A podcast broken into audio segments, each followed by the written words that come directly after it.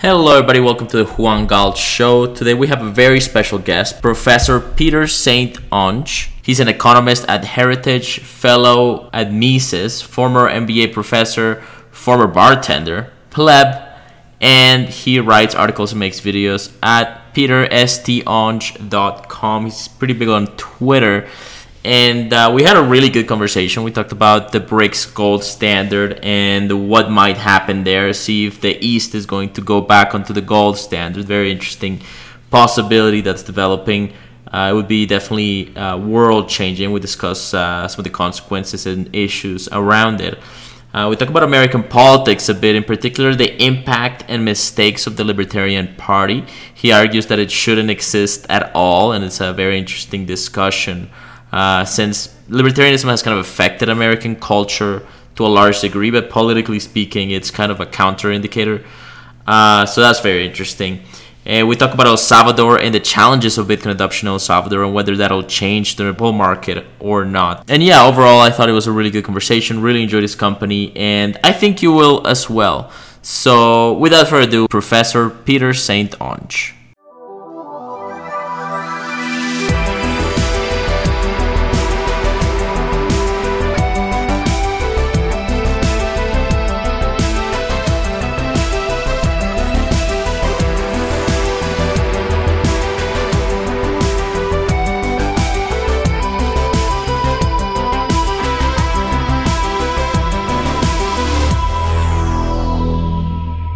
Peter, how are you doing today? How you guys doing? Very, very good. Very interesting day in the news. I've been seeing you. You've been tweeting out a lot today in terms of the markets. You had a video today on the drop in manufacturing, which is fascinating. So maybe we can start there. But how are you doing? Is there anything in particular you want to get into before we go into the news? Oh boy, there is so much going on, for better or for worse. The hits keep coming, but yeah, tons going on. Of course, we've got the BRICS summit coming up soon here. We've got lots going on that affects Bitcoin, that affects the dollar. You know, today we had new jobs numbers that came out. The headline looked good. I mean, it looked decent on the surface. It was just a little bit of a miss. But once you dig into the numbers, it was just ugly in there. We've basically got full-time jobs that are vanishing, rate of maybe 100 or 200,000 a month. Those are being replaced by part-time gigs. That's part-time for, quote, economic reasons, meaning not part-time work that people chose, but part-time work that people are forced into because companies, don't want to hire anymore. Companies are concerned about the recession that's coming. The U.S. economy is becoming what used to be called a McJobs economy, but, you know, it's basically just DoorDash at this point. By the way, they've got a new rule coming out later this year. It's not finalized yet. The federal government is a behemoth that moves slow. But they've got a new rule coming out that's going to crack down on independent contractors, things like DoorDash, Uber, even potentially, kind of mom and pops doing stuff on the internet like us. So there's a lot of bad stuff coming on the horizon, and there's not much that's good in the near term.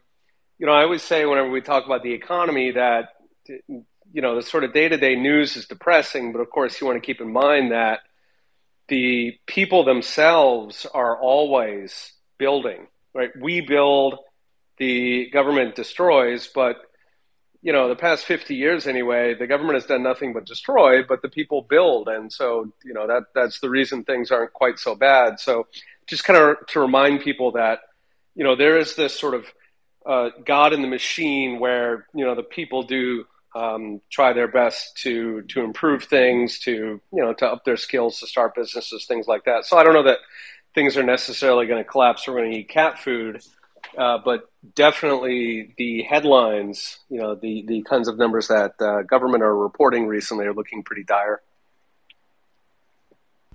Yeah, I mean, the more I look at macro and the local economies and the kind of policies that the powers that be are pushing, the more I think they're literally trying to destroy the economy. It doesn't seem like they really care to to enable, you know, a good environment for prosperity, right? And I had an article on that a couple months ago on the Substack that, you know, a lot of that is fiat money, right? So for thousands of years in history, there was this symbiosis between government and the people, or the economy rather, where the government wanted prosperity because that would mean more tax revenue. And so even though the government's a parasite, at least, you know, they take some care in trying to ensure that there's jobs and that businesses are doing well enough that they can actually pay taxes. And of course, fiat breaks that. And we saw that during the COVID lockdowns where, you know, governments worldwide seem to not have the slightest care about crashing the economy because they didn't need the tax revenue, right? You can kind of imagine an alternative universe without fiat money where COVID would hit and you'd have some junior bureaucrat who would show up, you know, at the emergency meeting and he would say, hey, I got an idea. Let's close down half the economy. Yes, we'll lose half of tax revenue, but that's okay because we can just lay off a bunch of government workers, right? So he would have been laughed out of the room. That would have been the end of that guy's career. And of course, that didn't happen. What happened instead is they said, yeah, shut anything down you want because we'll print it. And that's exactly what happened really all across the world, but especially in the West. And, you know, that it's like swinging a pendulum. Every swing of it keeps causing this harm. So, you know, now we're dealing with the inflation that's coming out of that. Then you've got the interest rates to fight the inflation. Then you got the banks crashing. I mean, it's just one after the next. These dominoes are falling, all from the original sin that they went with these bonkers lockdowns, and they could only do that because of fiat money. Yeah, it's really incredible, and thank God that economics is more of a set of laws in a sense than something, a set of natural laws than they are human-made laws. So we are seeing credit crisis, bond crisis in the U.S. We're seeing international players at least pretend to make moves. You know, there is like steps that seem to be being taken to diversify from the US dollar hegemony. And while that's not, you know, it's not necessarily clear how good that's going to be for Americans, you know, I think it's going to be rough, right? It's going to be pretty bad for a lot of Latin Americans too, I think, and a lot of Western countries in general. The East certainly seems to be diversifying. And so, you know, maybe we can get into a little bit of this BRICS story. Can you maybe introduce us to what do you see in this BRICS alliance in general, and then maybe we can zoom into some of the latest policies and announcements. Yeah, so it's interesting. Kind of the big picture here is that China wants to divorce itself from the U.S. and set itself as an alternative hegemon and, you know, sort of split the world into like two competing economic blocks. And normally you would think it doesn't have a snowball's chance because the U.S. is so large and dominant. You know, it's got all the major countries on its side. But in fact, China is making a lot of progress right now. So they've got something like 20 or 30 countries that are applying to join their BRICS anti-dollar bloc. And that includes countries like Saudi Arabia or Mexico, right? So these were traditionally seen as, you know, among the most solid U.S. allies. Specifically, Saudi Arabia was the linchpin of the petrodollar arrangement. Basically, the U.S. acts as unpaid mercenary for the world, and in exchange, they use our scrip. And so to see countries like that moving over, you know, already the BRICS group is close to half of world population. It's more than half of the resources, the raw resource, and that's largely because the West is taking itself out with this, you know, with these green policies. The West is essentially outsourcing all of its dirty work to these other countries. And of course, that's not doing anything for the world environment. But what it is doing is, you know, handing a huge amount of economic leverage over to these countries. And these countries, you know, there's sort of a correlation between countries that don't buy the green energy thing and countries that don't like the U.S. And so the U.S. is creating this alternative bloc where, you know, the global manufacturing capacity, the raw materials, everything that you need to really make the economy run is located on China's side of the table, right? Then meanwhile, the U.S., it is run by such idiots at this point. You know, there was a line from Larry Summers. He was relaying a conversation he had with an African diplomat. And the diplomat said that when China comes to visit, they bring a checkbook. And when the U.S. comes to visit, they bring a lecture. Okay, so the U.S. parachutes in. They give countries a hard time over their, you know, over their union policy, over their environmental policy, over their LGBT policy. So the U.S. comes in with demands. Meanwhile, China parachutes in, and China has a gigantic checkbook. So they say, what do you want? It's almost like a menu at a takeout restaurant, right? They say, what do you want? You want an airport? You want a railroad? You want 10,000 condominiums? You tell me, what do you want?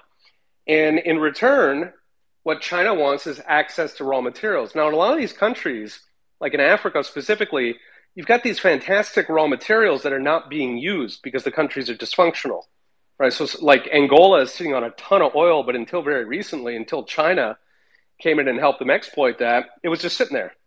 So it wasn't doing anybody any good. So fundamentally, China gets cheap materials. These countries get to actually sell the materials. They weren't selling it for anything before. All right. And China says to them, I don't care what you do domestically. Okay. I don't care about the human rights thing. I don't care about environment. I don't care about any of that. So for a lot of these countries, that's quite appealing, right? They can either deal with China, who rains money on them and buys their stuff with no questions asked, or they can deal with the U.S., where you never know when you're going to get on their bad side. And, you know, some activist back in the U.S. is going to have issues because you don't have enough, you know, windmills or solar panels, and then you're going to get sanctions on you. So the U.S. has already threatened that with Uganda based on their LGBT laws. Uganda, like Africa, is very socially conservative. The vast majority of the world at this point is extremely socially conservative. And so, you know, the U.S. is kind of pushing them somewhere where they cannot go, while China is telling them, I love you just the way you are, and here's a fat check. So it is not surprising that China is winning this battle, even though on paper, you know, obviously you would expect the U.S. has a lot more advantages. That's just amazing. It's so sad to see such poor leadership in the West. I mean, I see it everywhere. I think that one of the few kind of shining examples around is basically El Salvador and Bukele, in my opinion. And, you know, and people criticize him as being a strong man and this and that. And I mean, listen, yeah, he's definitely strong, and he's definitely being hard on crime.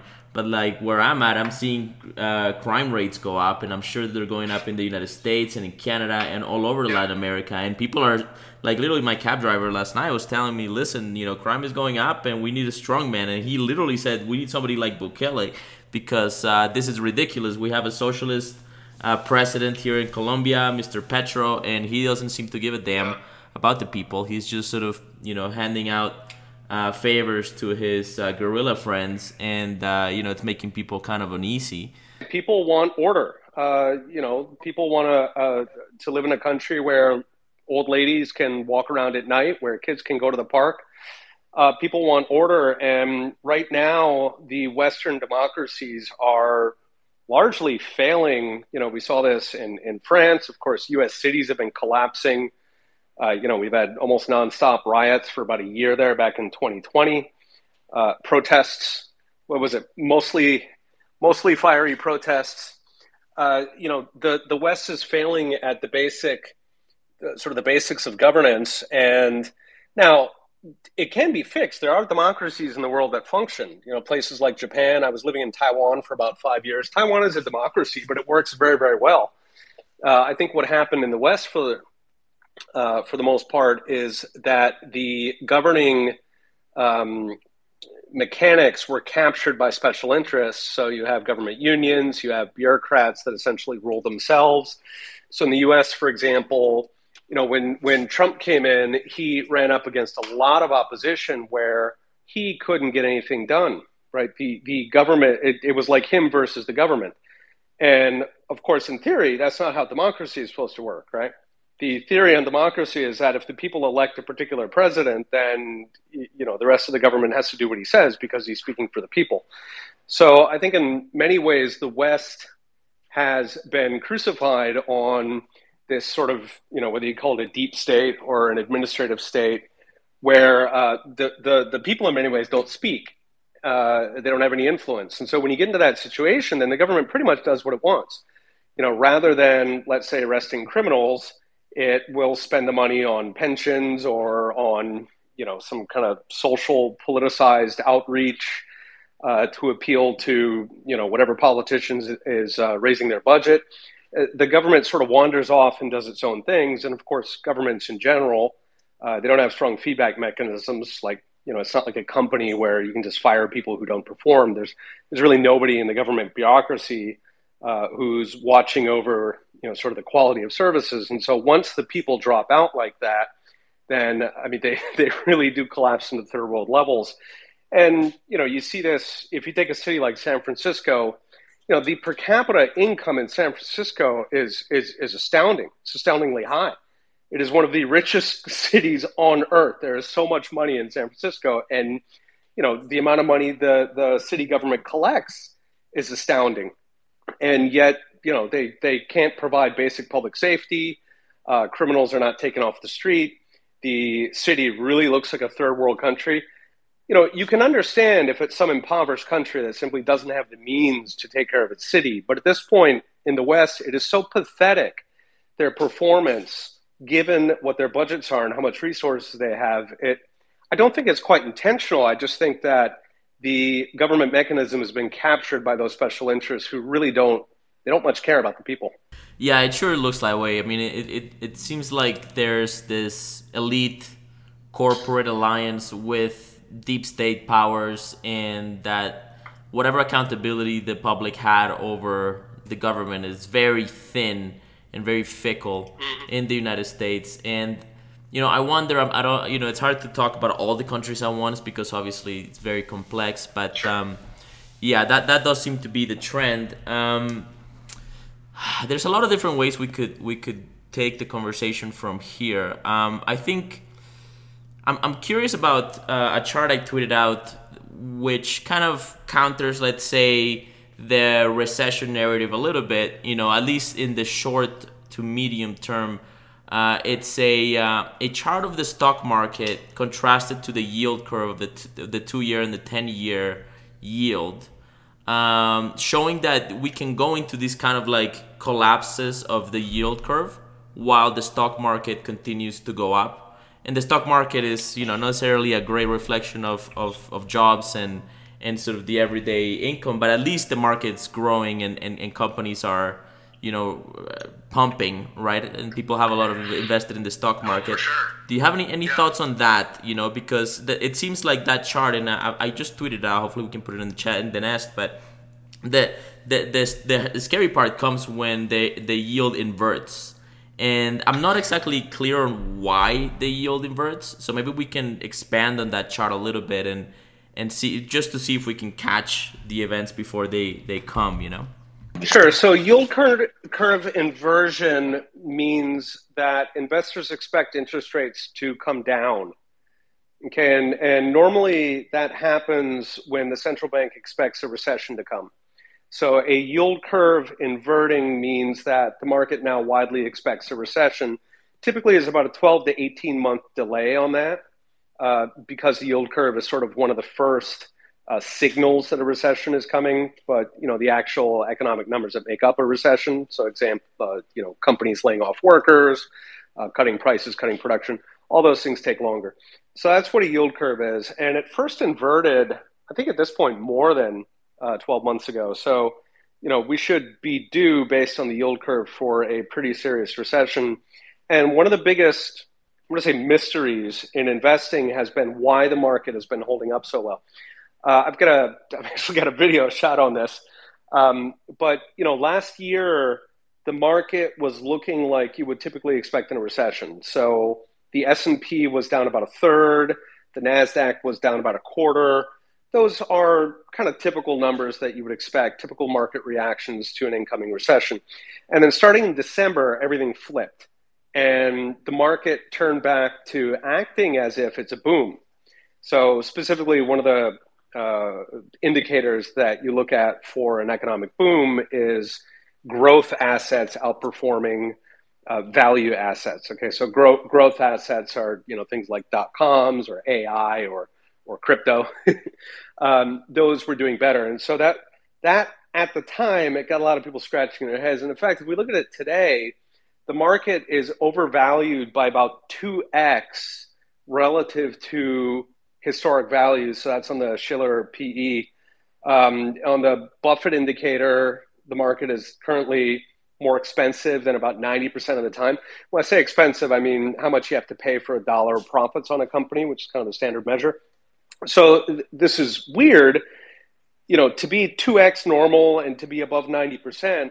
Well, most of the time the market or the economy is not in a recession, right? So we're, by all accounts, even the Fed, you know, the analysts, the bankers, the yield curve, the Fed, everybody believes that we're going to have a recession. The only debate is whether it's going to be shallow or deep.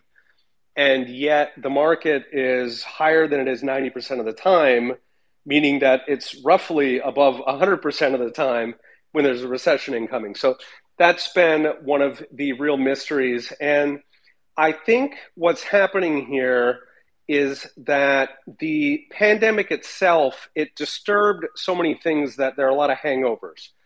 The two biggest hangovers are, number one, savings, right? So people receive trillions of dollars and generally just, they just saved it. You know, the stimulus checks at the time in the US anyway, were billed as, you know, helping people who were starving. But in fact, if you actually look what happened to stimulus checks, they were, you know, they were spent on luxuries, generally for the poor, and then for the middle and upper class, they were just saved away. So there's trillions of dollars in spending left over. So people can still spend like they could in a boom, even if we're coming into recession. And then, you know, the other thing is that there was pent-up demand from the supply chains being stuck. So a lot of people, instead of buying a new car, right, cars were extremely expensive for a while there.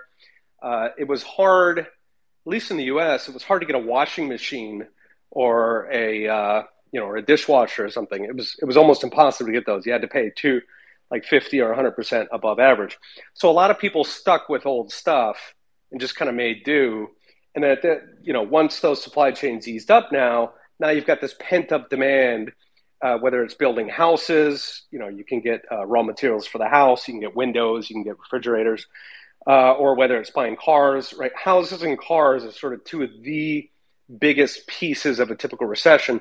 So anyway, you put those together, the assets and the, it's called durable goods, and those are muddying the numbers. So, and, you know, we've got a third factor, which is a lot of people have dropped out of the workforce. Again, in the US, you know, government benefits were very generous during the lockdowns. I think because sort of the message went out that the goal here is to convince people to accept the lockdowns. It doesn't really matter how much it costs. So you put those together and the sort of standard economic indicators of a recession, which are jobs, consumer spending, and consumer durables, those are all holding up very well. But I think it's because they're running off fumes left over from the lockdowns, that those were disruptive, and it, you know, it takes a while for those to work through. So I think given that the market is confused, it's sort of looking at naive correlations of how these numbers work. You know, in other words, they're just tracing out, well, you know, if consumer durables are rising, that, you know, never happens in a recession, so we must not be in a recession. Whereas I think that if they back up and understood more theory, every school of economics, even Keynesians, know that raising interest rates that dramatically is going to set off a recession. But, you know, very few people in finance, very few people on Wall Street understand anything about economics. Even Ray Dalio, who's, you know, one of the best in terms of theory, and he apparently has never come across Austrian economics. So I think fundamentally that's, you know, that disconnect where the market is still held up, but the economy is getting worse and worse. I think that resolves in the direction of the economy ultimately. And, you know, what people are currently calling a rolling recession, meaning some numbers good, some numbers bad, that ultimately goes off the edge. And at that point, I think that there's going to be probably a pretty big correction on the market. Now, having said, you know, one of John Maynard Keynes's only contributions to humanity was the line that the market can stay irrational longer than you can stay solvent. So you know, it would not be shocking if the market continued going up from here. But personally, I think it's kind of collecting dimes in front of steamrollers to get into the market at this point. Yeah, and one of the very interesting variables that's kind of different here, or at least appears different, is this idea that we are in a parabolic stage of technological innovation where technology is moving so fast that despite world governments and their collusion with corporations and their best attempts at stealing as much as they can, nevertheless, technological innovation is enhancing our productivity beyond that because it's going parabolic. So obviously this brings in the topic of AI, and we're talking about jobs, we're talking about manufacturing going down, but in particular in terms of jobs, how do you see this particular technology? Because one of the components of the stock market continuing to go up is actually most of these companies are deep into AI, and we're in the early stages of a full-on AI tech bubble. So we have Microsoft, Nvidia, Tesla obviously is one of the big ones, and Tesla's had some growth this quarter. I think it's up 100% and something this year. So most of the S&P growth is AI FOMO. But there's also the concerns that AI is actually destroying jobs because of its nature. So maybe you can. I'm curious what your thoughts are on that tech. Yeah, the whole tech going parabolic. So this time is different thing. They roll that out every single boom. Every time there's a boom in the economy, they'll reach out for whatever's local. So it's plastics or it's railroads or it's electricity or it's the internet. Or last time in 2008 it was China. Okay, every single time they reach for something where they say, my gosh, this time is different, it's it's going to be up forever. So I'm skeptical of the this time is different arguments. Now, having said, I agree that AI it's a very significant technology. It's probably up there with electricity or the internet in terms of what it does to the economy. I think the biggest concern there, so historically, when you have really disruptive technologies, what it ends up doing is making everybody a lot richer. Like if you take agricultural mechanization in the 19th century, all right, so, in the early part of the 1800s, something like 90% of Americans worked as agricultural laborers. All right, and then they were all replaced with machines by the end of the century. So, of course, they all starved to death, right? And no, because we got a heck of a lot richer. And a big part of getting richer was the agricultural machinery. So in a well-functioning economy, you don't fear new technology because what it does is makes you richer. And then richer people want more stuff. They want more physical stuff. They want more services. You've got lifestyle coaches and hairdressers and personal, trainers. You have all of these. You have nannies. You have personal chefs. You just have this endless amount. Like if you just sort of imagine, ask yourself, if they didn't cost anything, okay, or if you could pay, I don't know, whatever. Anyway, if they didn't cost anything, how many people would you hire? I don't know, probably 5. You'd have a butler, you'd have a maid, you'd have somebody to entertain the kids, somebody to keep grandma company. Okay, there's an endless demand for labor. And so historically, when you've had these really disruptive technologies, it makes everybody richer. The metaphor I like is an escalator. Okay, so yes, everybody steps down one step in their jobs. Okay, so their old, good job at the factory is gone, and now they have to work whatever, as a bartender. Okay, and a bartender makes less money. So yes, everybody steps one down, but the thing is the technology itself is raising wealth so high that bartender pays a lot more than it used to, right? So for example, a butler in Britain makes a heck of a lot more than a butler in India, okay? And that's not because butlers in Britain are necessarily better at their jobs, it's because the overall level of wealth in the society. So I'd say normally you don't have to worry about it. And that's the logic of a lot of the economists who say, they sort of dismiss concerns about AI. I think what the problem is, going back to the dysfunction specifically in Western democracies, they have made it so difficult to start a business that, you know, a lot of the small businesses we have are legacy. They're left over from the past. Maybe your father did it, or, you know, maybe you yourself have been, whatever, running a restaurant for 20 years. And so you're already there. But the creation of new businesses or new jobs, there's so many barriers to that now. They're regulatory, they're tax, you've got mandates. You know, in the US, the number of federal regulations has gone up about tenfold in the past 30 years. I mean, it's just every single January 1st, you never, you know, they're going to tell you you have to replace the stove in your pizza shop so that it's greener, and that's going to cost you $50,000, and, you know, nobody's going to give you money for that. And then you have to charge customers so much they won't come anymore. It's just this endless war on business, especially small business. And my concern is that in that context, it's sort of like you have a river of jobs, right? So the old jobs go away, the new jobs come in as technology advances. But in this case, government can become like a dam blocking off that river. And that means that the new jobs don't come, it dries up. So that is my concern. And, you know, I think AI is probably going to be very disruptive on jobs. Normally, we would say bring it, because that means we'd be getting a lot richer.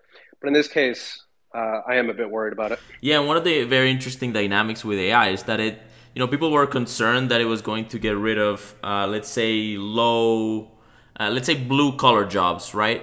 But it turns out that the jobs that it seems to be getting rid of, it's actually white-collar jobs, right? So, you know, instead of hiring a lawyer to get an average opinion, hopefully, right, from a lawyer, you could just go to ChatGPT, get the average opinion, draft a contract, and then in the final part of the process where you get somebody, you pay a lawyer, you know, 10% of what you would have paid them otherwise, and they'll verify, polish, update, and do the work that's needed.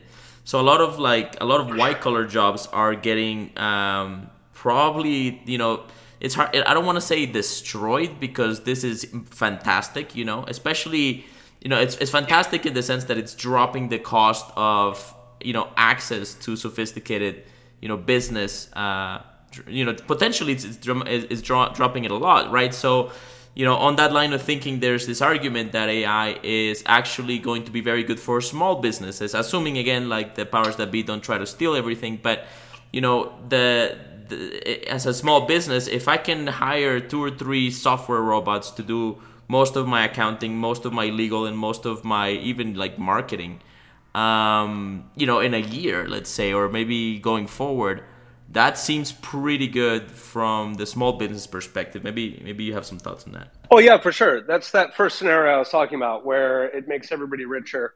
So, you know, concretely, even if you have a small firm, you are able to provide a given service a lot cheaper, let's say at, you know, 10 cents on the dollar, and you're going to book some of that in profit, but most of it is going to be competed away, and the end result is that the customer is now paying, let's say, 11 cents on the dollar.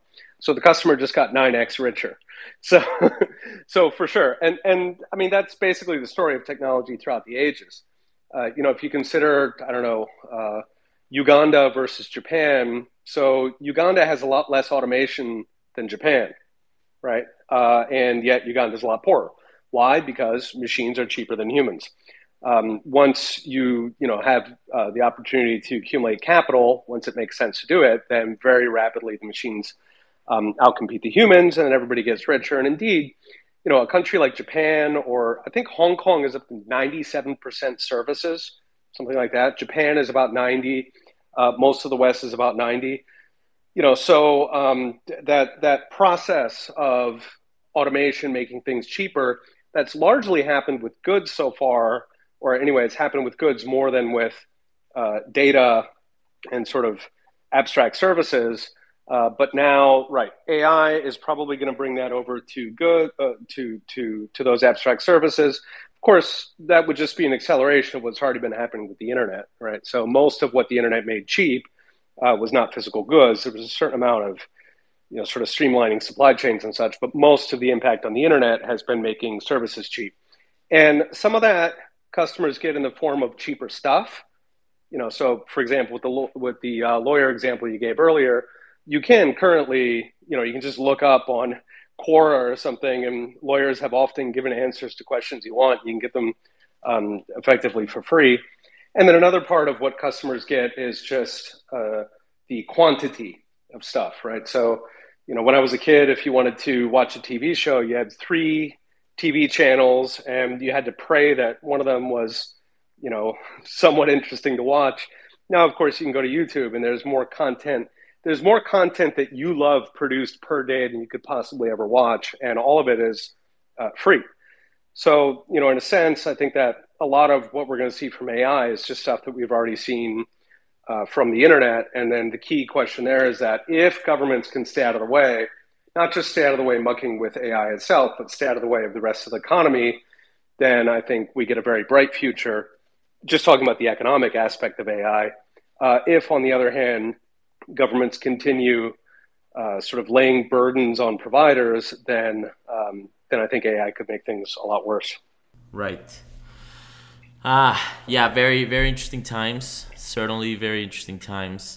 Let's talk a little bit about politics in the U.S. You know, you are you work with Heritage and Mises. I believe, you know, I'm honestly not very clear on what Heritage and the Mises Institute do. I mean, I guess they're economic sort of think tanks of some sort. Maybe you can tell us a little bit about them, describe what you do with them, and then we could probably move into a little bit of like American politics because it should be related. Sure. So Heritage Foundation is the largest conservative think tank in America. It's actually one of the largest think tanks in the world, and certainly the largest conservative think tank in the world. Economically, you know, conservatives and libertarians tend to see things the same way. I've always identified as a libertarian, but Heritage, from an economics perspective, it's very libertarian. So free markets, power to the people, shrink government in size and scope as much as possible. Of course, hard money. So Heritage is pro Bitcoin, not crypto, Bitcoin. Also pro gold. Mises was founded really to honor the economic philosophy of Ludwig von Mises. So that's Austrian economics. And, you know, I'd say today, maybe the most influential economist there, certainly among the young people at Mises, is probably Rothbard. He's certainly my favorite economist. And Mises has also been pro-Bitcoin, pro-gold, of course. And I'd say at least indifferent towards crypto. I think in general, both libertarian and conservative movements have not been that excited about non-Bitcoin crypto. More or less view it as like a bunch of day traders, like whatever, it's fine, but it's not really that exciting. On the other hand, Bitcoin, you know, it's got a lot of the potential that gold has always had. I think the feeling is that Bitcoin could really change the world and make it a lot better. Yeah, definitely. And I mean, obviously there's very strong alignment there. I've been a libertarian for a long time. I've been a libertarian since I was 18. That was a good half it's a long time ago now. And you know, so I've always, I mean, I've heard of these names, and I've seen, let's say I've been surrounded by libertarians for most of my life now. And however, I was always surprised to see, let's say, that my peers would pay lip service to Bitcoin, but not really. When I looked around after a bull market, it turns out most of them hadn't really bought into it. And I wondered if you've had a similar experience. You know, like, yes, there's lip service and there's like a vocal appreciation, but it seems to me like most libertarians should be absolutely loaded with Bitcoin at this point. They should be all rich and powerful. And unfortunately, what I see in American politics is, you know, libertarians have cultural power. They have a beachhead in the memetic realm. You know, we are living in libertarian memes in many ways, as far as I can tell. But politically speaking, you know, from the Libertarian Party to, let's say, the actions of government, it doesn't seem like libertarians have a stronghold there. So maybe you can, like, I'm curious, what do you, Where have we gone wrong? What are libertarians doing wrong that keeps us from actually helping to steer this Leviathan? Is that even possible? Yeah, I think the biggest tactical mistake, this is my personal opinion, maybe it's controversial, but I think the biggest tactical mistakes that American libertarians have made is the Libertarian Party. The U.S. system is extremely difficult for a third party to break into, but it is also extremely easy for a dedicated group of partisans to take over either of the main political parties, right? So the progressives took over the Democrat Party very easily over the past 15 years. That's why the Democrat Party went insane. The Republican Party was very easy for Trump. Really, that was the Tea Party movement. So, I mean, it was very easy for him to take over. The political parties in the U.S. have almost no immune system. I think it's surprising to people how easy they are to take over. And so I think if the libertarians would quit with the Libertarian Party, I almost wonder if some billionaire is funding it to sort of lock the libertarians in carbonite, like Han Solo in Star Wars, just lock them up so they don't hurt anything and keep them out of the conversation. So what I'd much prefer is, you know, hold a big farewell party for the Libertarian Party, close that stupid thing down, and the left libertarians can go infiltrate the Democrat Party, the right libertarians can go infiltrate the Republicans, whatever they like, take over one of the existing parties. The Democrat Party is by far the strongest in the U.S., so, you know, if you're starting from scratch, you should definitely take over the Democrat Party if anybody's listening who's interested in taking over a political party. But the point is, I think the tactical errors in the U.S., you know, in a European system, sure, you go with the Libertarian Party approach. You know, you have your pure platform. I think it's the Free Democrats in Germany who basically go this route. You get 8-10% of the vote, and then you try to become a kingmaker.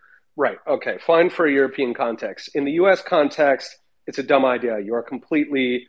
You're actually handicapping yourself because you are taking your people out of the conversation. You know, when you look at opinion polls, something like 20 or 25% of Americans identify as libertarian. That is comparable to the percent of Americans who identify as progressive and conservative. Okay, like libertarians have this self-image that there's only 3% of us and nobody else understands. That is not true. I think the Libertarian Party strategy has been completely self-defeating. Moreover, if you dig into opinion polls, most Democrat voters, they call themselves Democrats or progressives or something, or liberals or something, but they actually, when you dig into their beliefs, they are libertarian. They want the government to stay out of people's lives, whether it's abortion or whatever. The American people are, I think, culturally libertarian. I think that the Libertarian Party has been a catastrophic marketing approach. So I am hopeful. You know, there are people trying to do this, but yeah, I think that's what largely accounts for it. As for Bitcoin, you'd mentioned earlier why so many libertarians are resistant. I think a lot of that is simply age. You know, if you look at opinions on Bitcoin, unfortunately, it massively correlates with age. Young people are more open to new ideas. You know, I think for somebody, the sort of typical, let's say, 60-year-old who might be open to Bitcoin is probably a gold bug. They probably have been their whole life. And for, you know, it's hard for them to understand how this sort of geeky toy that, you know, it's not based on anything, it's somewhere in the clouds. It's hard for them to trust it. And so, you know, I don't know, it's sort of a popular meme within Bitcoin to blame that on Bitcoin, like to say that, you know, Bitcoin itself is hard to understand. I actually don't think it is. I mean, credit cards are also very hard to understand. Most people who use credit cards do not understand how they work. You know, like if you ask somebody who's using a credit card at the grocery store to kind of sketch you out and describe to you how credit cards work, they have no idea. Okay, they just use it because everybody else uses it and everybody else tells them, yeah, you use it. And then they send you a bill at the end of the month and you pay the bill. That's all they need to know. Okay, so why don't people approach Bitcoin with that same, you know, mind frame? I think that's simply because they don't see other people using it, right? They see other people using credit cards. They don't see other people using Bitcoin. So I think that what would, you know, part of, I guess, the good things to come for Bitcoin are that as the longer Bitcoin exists, right, you get to a point where 30, 40-year-olds are now familiar with it. And then, that drives usage, and then other people see the usage and they take it up. But I think structurally, the single biggest handicap, I think, for Bitcoin has just been that it's so hard to use for regular purchases. Lightning Network, I think, was a big step, but I think it's also somewhat baroque. It's not as easy as using a credit card. And until we get to that kind of UX, whether it's based on Lightning Network or some other technology, I think that we're not going to see massive uptake in Bitcoin. Right. Ooh, that's really interesting. So I have to ask you about Lightning. I mean, obviously, one of the big issues with Bitcoin adoption is the price volatility. From a very normie perspective, without understanding, let's say, or caring about self-custody and the transparency of the system and understanding the depths of it, which most of the people here listening probably have a good sense of.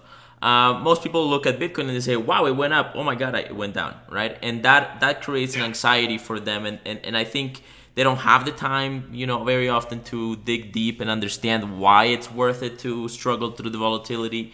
And so this question of the crypto dollar or the Tether, the CBD, the USDC type, frankly, CBDC type digital dollars, it's a constant question that comes up. And it seems like one of the big applications, one of the killer apps, so to speak, of Bitcoin has actually been the invention of Tether. Tether is very, very popular, widely used internationally. The Tether Corporation printed more profits, I believe, this year in Q1 than BlackRock, which, we were just talking earlier, is basically, the fifth pillar of the U.S. government. And so it's very impressive. It's very useful. Tether is very useful. It's not perfect. It's certainly centralized. It's certainly trusted, and it's certainly surveilled, but it also is digital, and it solves a lot of the speed and divisibility issues of fiat, especially paper fiat.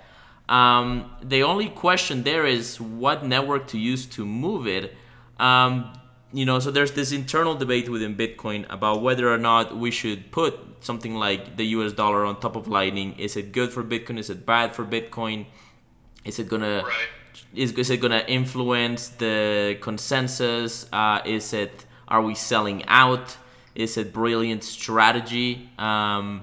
As Sailor points out, what do you think on that? Yeah, I mean, I don't think it is that day-to-day payments are important enough to kind of fiddle with the fundamental architecture of Bitcoin. You're living in Colombia, so you're aware that rich people in Colombia don't hold that many pesos; they hold dollars, right? And they use pesos for month-to-month transactions, but the vast majority of their money is going to be in dollars. And I think that's really that's kind of what Bitcoin has become, where, so you don't have, let's say, a Bitcoin credit card in wide use, where the underlying rails are Bitcoin, but you're spending dollars. Okay, that doesn't exist. But guess what? You can do that synthetically by just keeping your savings in Bitcoin somewhere else and then keeping your day-to-day transactions in US dollars. And it starts to look like a synthetic credit card. You've just done it by moving your money into different places. And so, I think in a sense, the current structure of Bitcoin, a lot of critics want to say it failed because it's just savings mechanism. But I'd say, no, that's, the Bitcoin community is basically synthetically creating a Bitcoin where it's got, Bitcoin rails for the savings, and then it's got fiat for the day-to-day small bits. I don't think that's necessarily something to fix. It's just that, if we're hoping to eventually capture that payment layer, then, yes, we would need some kind of simpler way to use it. And, rather than, again, fiddling with the sort of fundamentals of Bitcoin, I mean, I would prefer, payment amounts are generally pretty small. The vast majority of money in existence in the world is saved in long-term savings. It is not in checking accounts. And so I would just as soon, go with some for example, a Bitcoin-backed credit card or something like that, something that is certainly not philosophically Bitcoin-y, but, you know, that kind of soaks up the transactional sort of payment demand where people want that to be in dollars, right? That's why Tether or USDC are so popular, right? And, you know, this was a big issue in El Salvador as well, that a lot of people came back after a year and they said, wait, why is nobody using Bitcoin? And, well, the answer is Bitcoin. It's not at the moment optimized for day-to-day transactions. And that's not necessarily a bad thing, right? People do that sort of synthetic Bitcoin blend.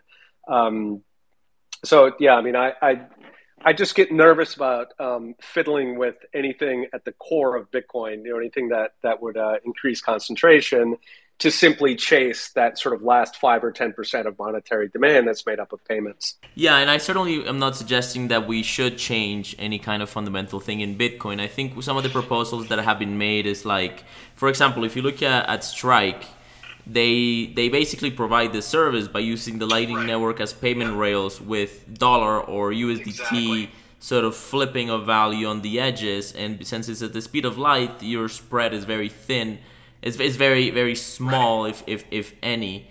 So, you know, that would be like a layer 2 thing. You know, I think the concerns is like, okay, well, what if it really works and suddenly we've got, you know, billions and billions of dollars. Let's say 70% of the Bitcoin volume ends up being dollar value moving over Lightning. So maybe what is that going to do to the Lightning Network? What is that going to do to the incentives to manipulate consensus on Bitcoin?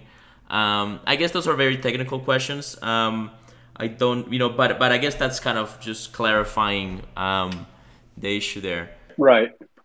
Yeah, I would agree. And, you know, something like Strike, I think, is a great product. I think that over time, also, Bitcoin volatility, it goes down just with wider usage. And, you know, if we consider, for example, that gold, right? So when gold was used as money, it was extraordinarily stable, famously. But since it's been demonetized in the 1970s, there have been periods where gold has doubled or dropped in half in a 2 or 3 year period.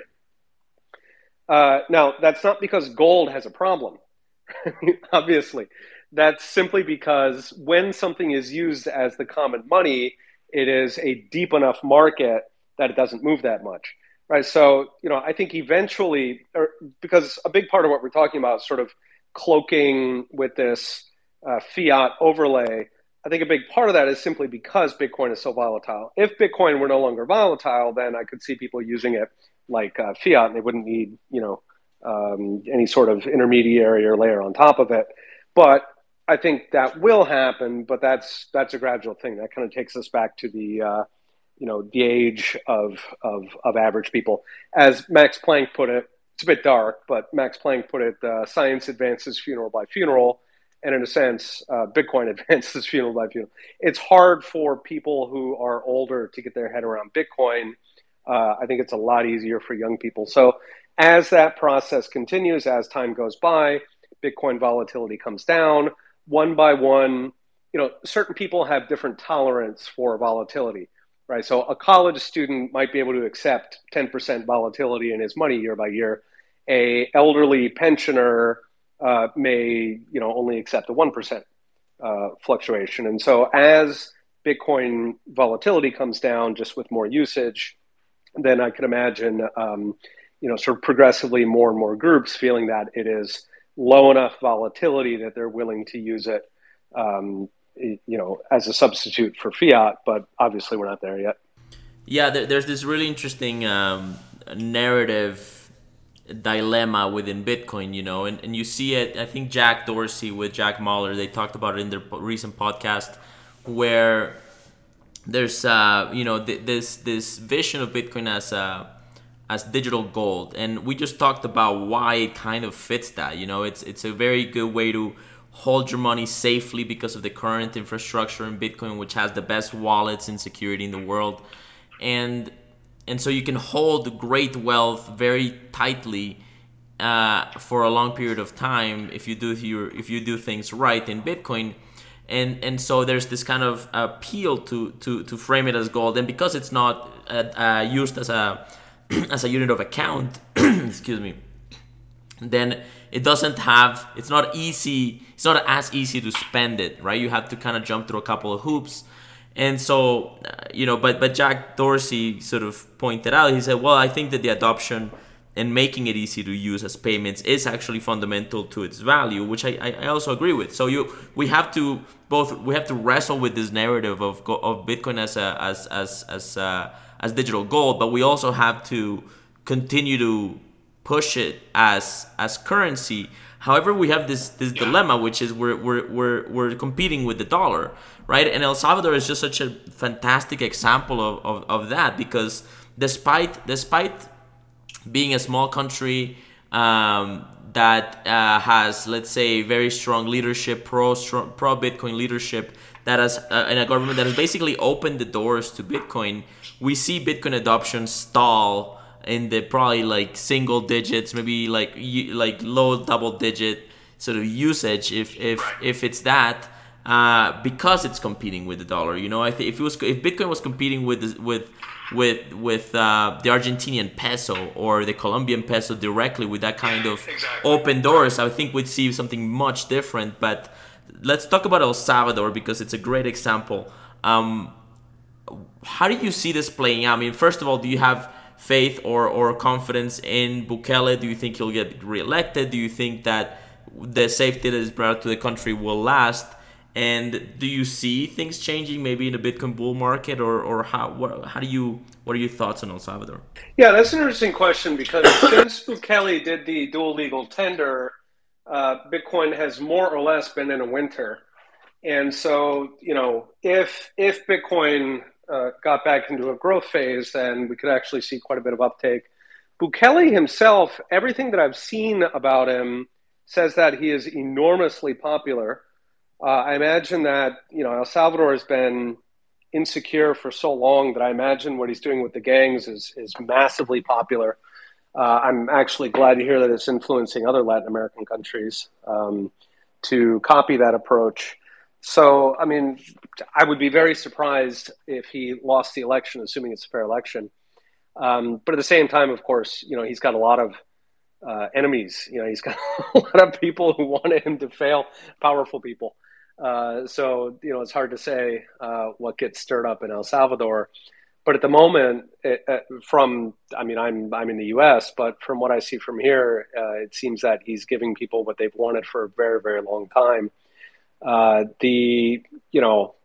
don't know that Bitcoin has necessarily helped them. I think certainly for the percent of Salvadorians who are into Bitcoin, it's been very exciting. But my guess is most Salvadorians have seen it more or less as, he's got this weird hobby he's into. Perhaps they worry about impact on Salvador's sovereign finances. But fundamentally, I do think that if Bitcoin, that's all been during this period of low prices of Bitcoin. So if Bitcoin does come roaring back, if the Salvadorian sovereign holdings turn a big profit, then I can imagine that the Salvadorian public will get excited about the Bitcoin move again. Yeah, it's very tough to compete with the dollar. It seems to me like the dollar will have to weaken while Bitcoin strengthens, and then we're going to be able to see, what kind of adoption El Salvador can demonstrate in Bitcoin, and hopefully the startups there will be ready for it. Yeah, I mean the dollar, if the dollar suddenly weakens substantially, like for example, if de-dollarization really takes off and all these dollars are being flushed back into the U.S., and so the price goes down significantly, let's say 20, 30%, it would move people really all over the world into other assets. But at that point, the first question would be what's happening in the other countries, right? Because the closest substitute to a dollar is a euro or a yen or a Canadian dollar or something like that. Now, having said, most of the dysfunctions that are happening in the U.S. are also happening in the rest of the West, certainly not necessarily in Japan, but they are happening in the West. And so most of those other competing currencies would also, probably fall as well. So then at that point, yes, people would start looking at things like gold, Bitcoin. Gold, probably the most elegant way to use gold is a gold-backed credit card where the gold is stored somewhere with some custodian. You have a credit card, so you're spending dollars, but you're backed by gold. That mimics sort of how most people use Bitcoin anyway. So if there is a catastrophic collapse in the dollar, if the other currencies also are collapsing as well, both of those being unlikely in the near term, then at that point people start looking at gold and Bitcoin. And there, the question is, what's our time frame? So if there's a great fiat collapse in the next 5 years, then I suspect the vast majority of people are going to go to gold. Again, just because of that age thing. Most people, they're not familiar with Bitcoin. The whole is it real thing makes people nervous. Even though the vast majority of gold value is monetary. In fact, I did a paper on this about a year ago.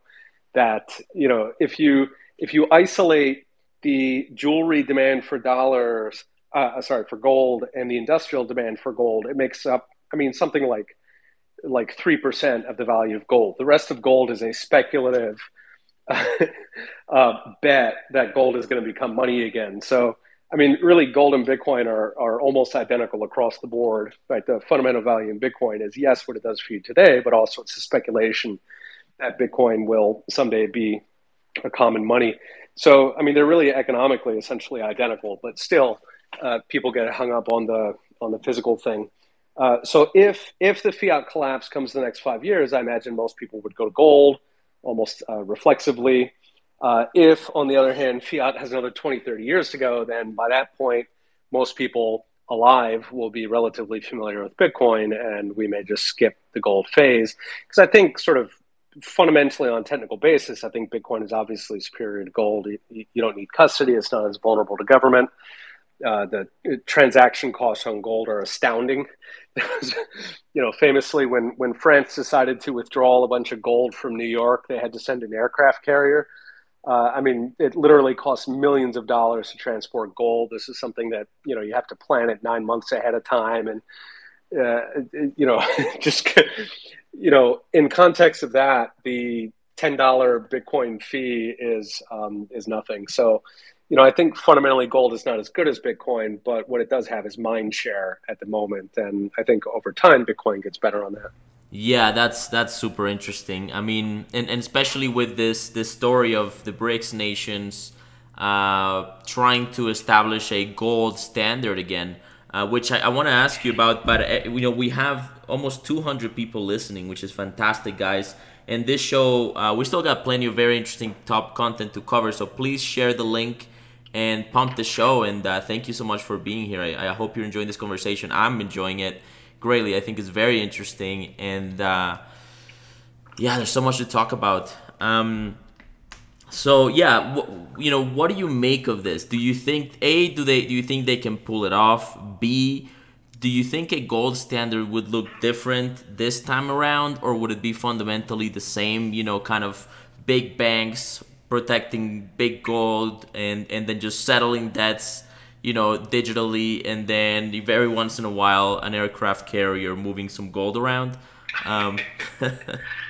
Yeah, the whole gold question with BRICS, I think, is fascinating.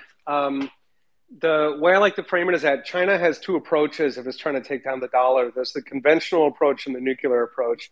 The conventional approach is what it's doing now. So I mentioned earlier, it was basically bribing countries into its, anti-dollar bloc. And it does that with development aid, for example. It's got this development bank that, say, African countries can approach to get low-interest loans. But that process is very slow, right? That can take decades. And so the alternative approach is the nuclear one, where they create some sort of standalone BRICS currency. They wouldn't necessarily use the Chinese yuan because, of course, fiat currency that you can counterfeit is very useful to countries. So, China would like to have the yuan be very weak so it can outcompete in export. So I don't think that they would back the Chinese yuan, but it's possible, just as an out-of-the-box solution, that they could stand up a BRICS currency, back that with gold. Initially, nobody would believe it, right? Because the countries involved are not very trustworthy. Brazil is famously bad at money, which is part of the BRICS group. Russia has a lot of issues at the moment, including sanctions. China is not very trusted. So initially, you know, people would laugh, but if they stood up a bank like that and endowed it with enough gold that, you know, people actually took their BRICS paper and traded it for gold and by gum, the thing worked, people would start believing it. And if, you know, up till now, fiat has, especially over the past 50 years since Nixon, fiat has performed very badly, but it had the benefit that, you know, there weren't many other options. I mean, until Bitcoin existed, your only option to fiat was, you know, either put it in a security or in real estate or in gold, and all of those have enormous transaction costs. And so if you actually had a gold-backed BRICS, to me, that would be pretty fascinating. I think it would, not initially, but over, you know, the first couple of years, it would draw a lot of demand away from the dollar. I think that that would massively accelerate de-dollarization, which is already going very fast, but I think that that would really take it to the next level.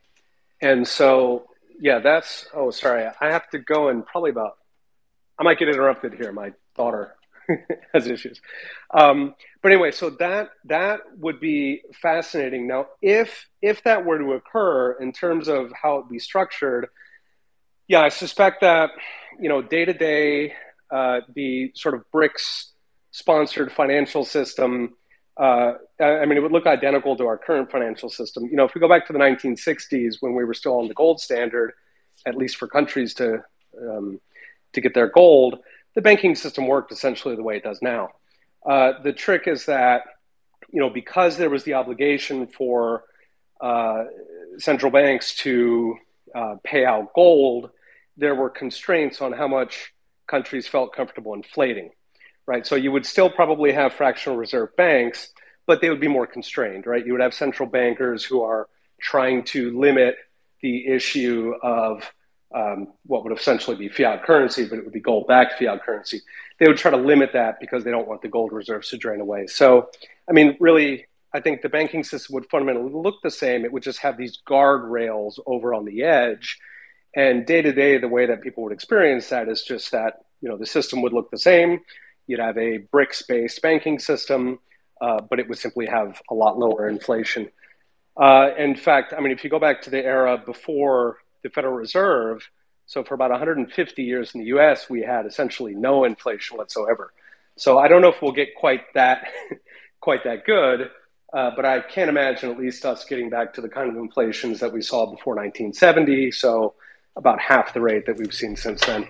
Right. Yeah. I mean, it certainly would be an improvement if the powers that be, if the spending, you know, powers of government were somewhat limited by, again, a lack of confidence in fiat and a gold-backed system. That would certainly be better than today, and government might actually start to shrink and be a little bit responsible. That's the hope. Yeah. Yeah. You know, I was mentioning earlier how much regulation exploded, and regulation is really a barometer for how big government gets. You have the budgets, but much more important is the scope. Like, how many things is government trying to control? And that just absolutely exploded since the U.S. went off the last bits of the gold standard. WTF 1971 is a great site, and he basically catalogs all the ways the world just absolutely fell apart. It's amazing when you look at the charts. You know, you have stuff where there's just this almost perfect inflection point on the Nixon shock, where like everything got worse. I mean, divorce, incomes, just depression, every single thing on earth got worse. So it's really astounding. I think people underestimate what inflation does. It really breaks everything. Let me ask you one final question then. CBDCs, every country and their grandmother is talking about CBDC pilot projects. Yep. CBDCs give them more control over the money. They let them, it seems to me like they let them micromanage and defend themselves from bank runs, you know, because they can decide to shut off your ability to spend money on certain things. So they can basically close off the exit gates to banks, or, you know, they could do things like keep you from buying Bitcoin or gold for that matter, in theory. Give us an overview of what you see in terms of CBDCs and how it might actually play out, because I think people are very scared, but I actually think it's going to be like any other shitcoin, essentially, part of my language. It's just going to be a catastrophe, and hopefully it's going to be funny to watch, except for the disaster that it'll cause. That's the spirit. Yeah, I mean, you know, people hate CBDCs. Every time they ask in public opinion polls, it's something like 80 or 90% opposed. People hate the idea of replacing, say, the US dollar with a surveillance coin that can control you. But of course, governments love it because they want that surveillance, they want that control. The Fed has been floating what they call friction tech, which is the idea that, you know, if the bank's failing, they can lock you in. So they're absolutely interested in doing this. It's being pushed really all over the world, but including Washington. And, you know, in many ways, this continues kind of a 50-year process where governments have progressively turned the entire financial system into a surveillance and control panopticon. You know, we saw this with Canada, with the truckers, 2 years ago now, where, I mean, really all of the functions that a CBDC would give you, right, the ability to stop people spending, to control what they spend on, all of these already exist, sadly. But the trick is that a CBDC makes them one heck of a lot easier. So it's just push button. You could use this to redistribute income. You could do a UBI with it, which I think they're certainly going to do when they try to introduce it, because that, you know, that'll get enough votes. So I think it's guaranteed that countries are going to try to do it unless we fight hard. We are trying in Washington at Heritage. And then in terms of what happens to it, I think that once you have a CBDC, the dollar becomes, or fiat currency becomes, a lot less attractive to people. You know, it feels like there's a government agent looking over your shoulder. It also enables massive inflation because of that push button nature. So I think that they will try to impose CBDCs. CBDCs will end up backfiring and making fiat a lot less attractive for people. That then drives them either the currencies that are not doing a CBDC, or it drives them towards that gold Bitcoin space. So in the long run, I'm optimistic, but like pretty much everything on the economy these days, I think that we've got a rough patch between now and then. Yeah, that's really interesting. Yeah, I mean, I certainly would be trying to sell the CBDC, but and buy whatever I can. But Peter, thank you so much for joining us. It's been a great conversation. Yeah, of course. Thanks for having me on. Awesome. Anytime.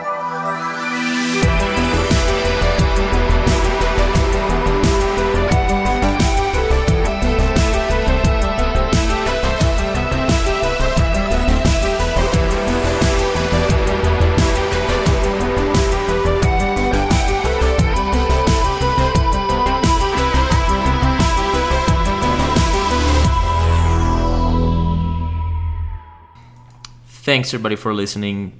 This is the kind of conversation that I love having, talking to people at the edges of various industries and parts of society, you know, be it academia or technology or culture. There's a lot more to come. We've got a bunch of interviews lined up. We've talked to Tone Vase. Peter Rousseau is coming on the show very soon. We have Zvetsky, who's going to be talking about AI, and a ton of other interviews discussing various dimensions of life and, you know, to some degree how Bitcoin affects that, but also just how to, you know, navigate the complexity of today's world. So I'm really enjoying these conversations. I hope you will join us on their live spaces that we host every week, usually either Friday, Saturday, or Sunday, depending on our guest availability. And then we eventually publish here at JuanGalt.com. So either way, stay tuned however you can, be it on Twitter, at Juan S. Galt, or at Bitcoin News COM Twitter handle, or here at JuanGalt.com. Just subscribe and you'll get a notification when the podcast is live. All right, thank you all and see you on the next one.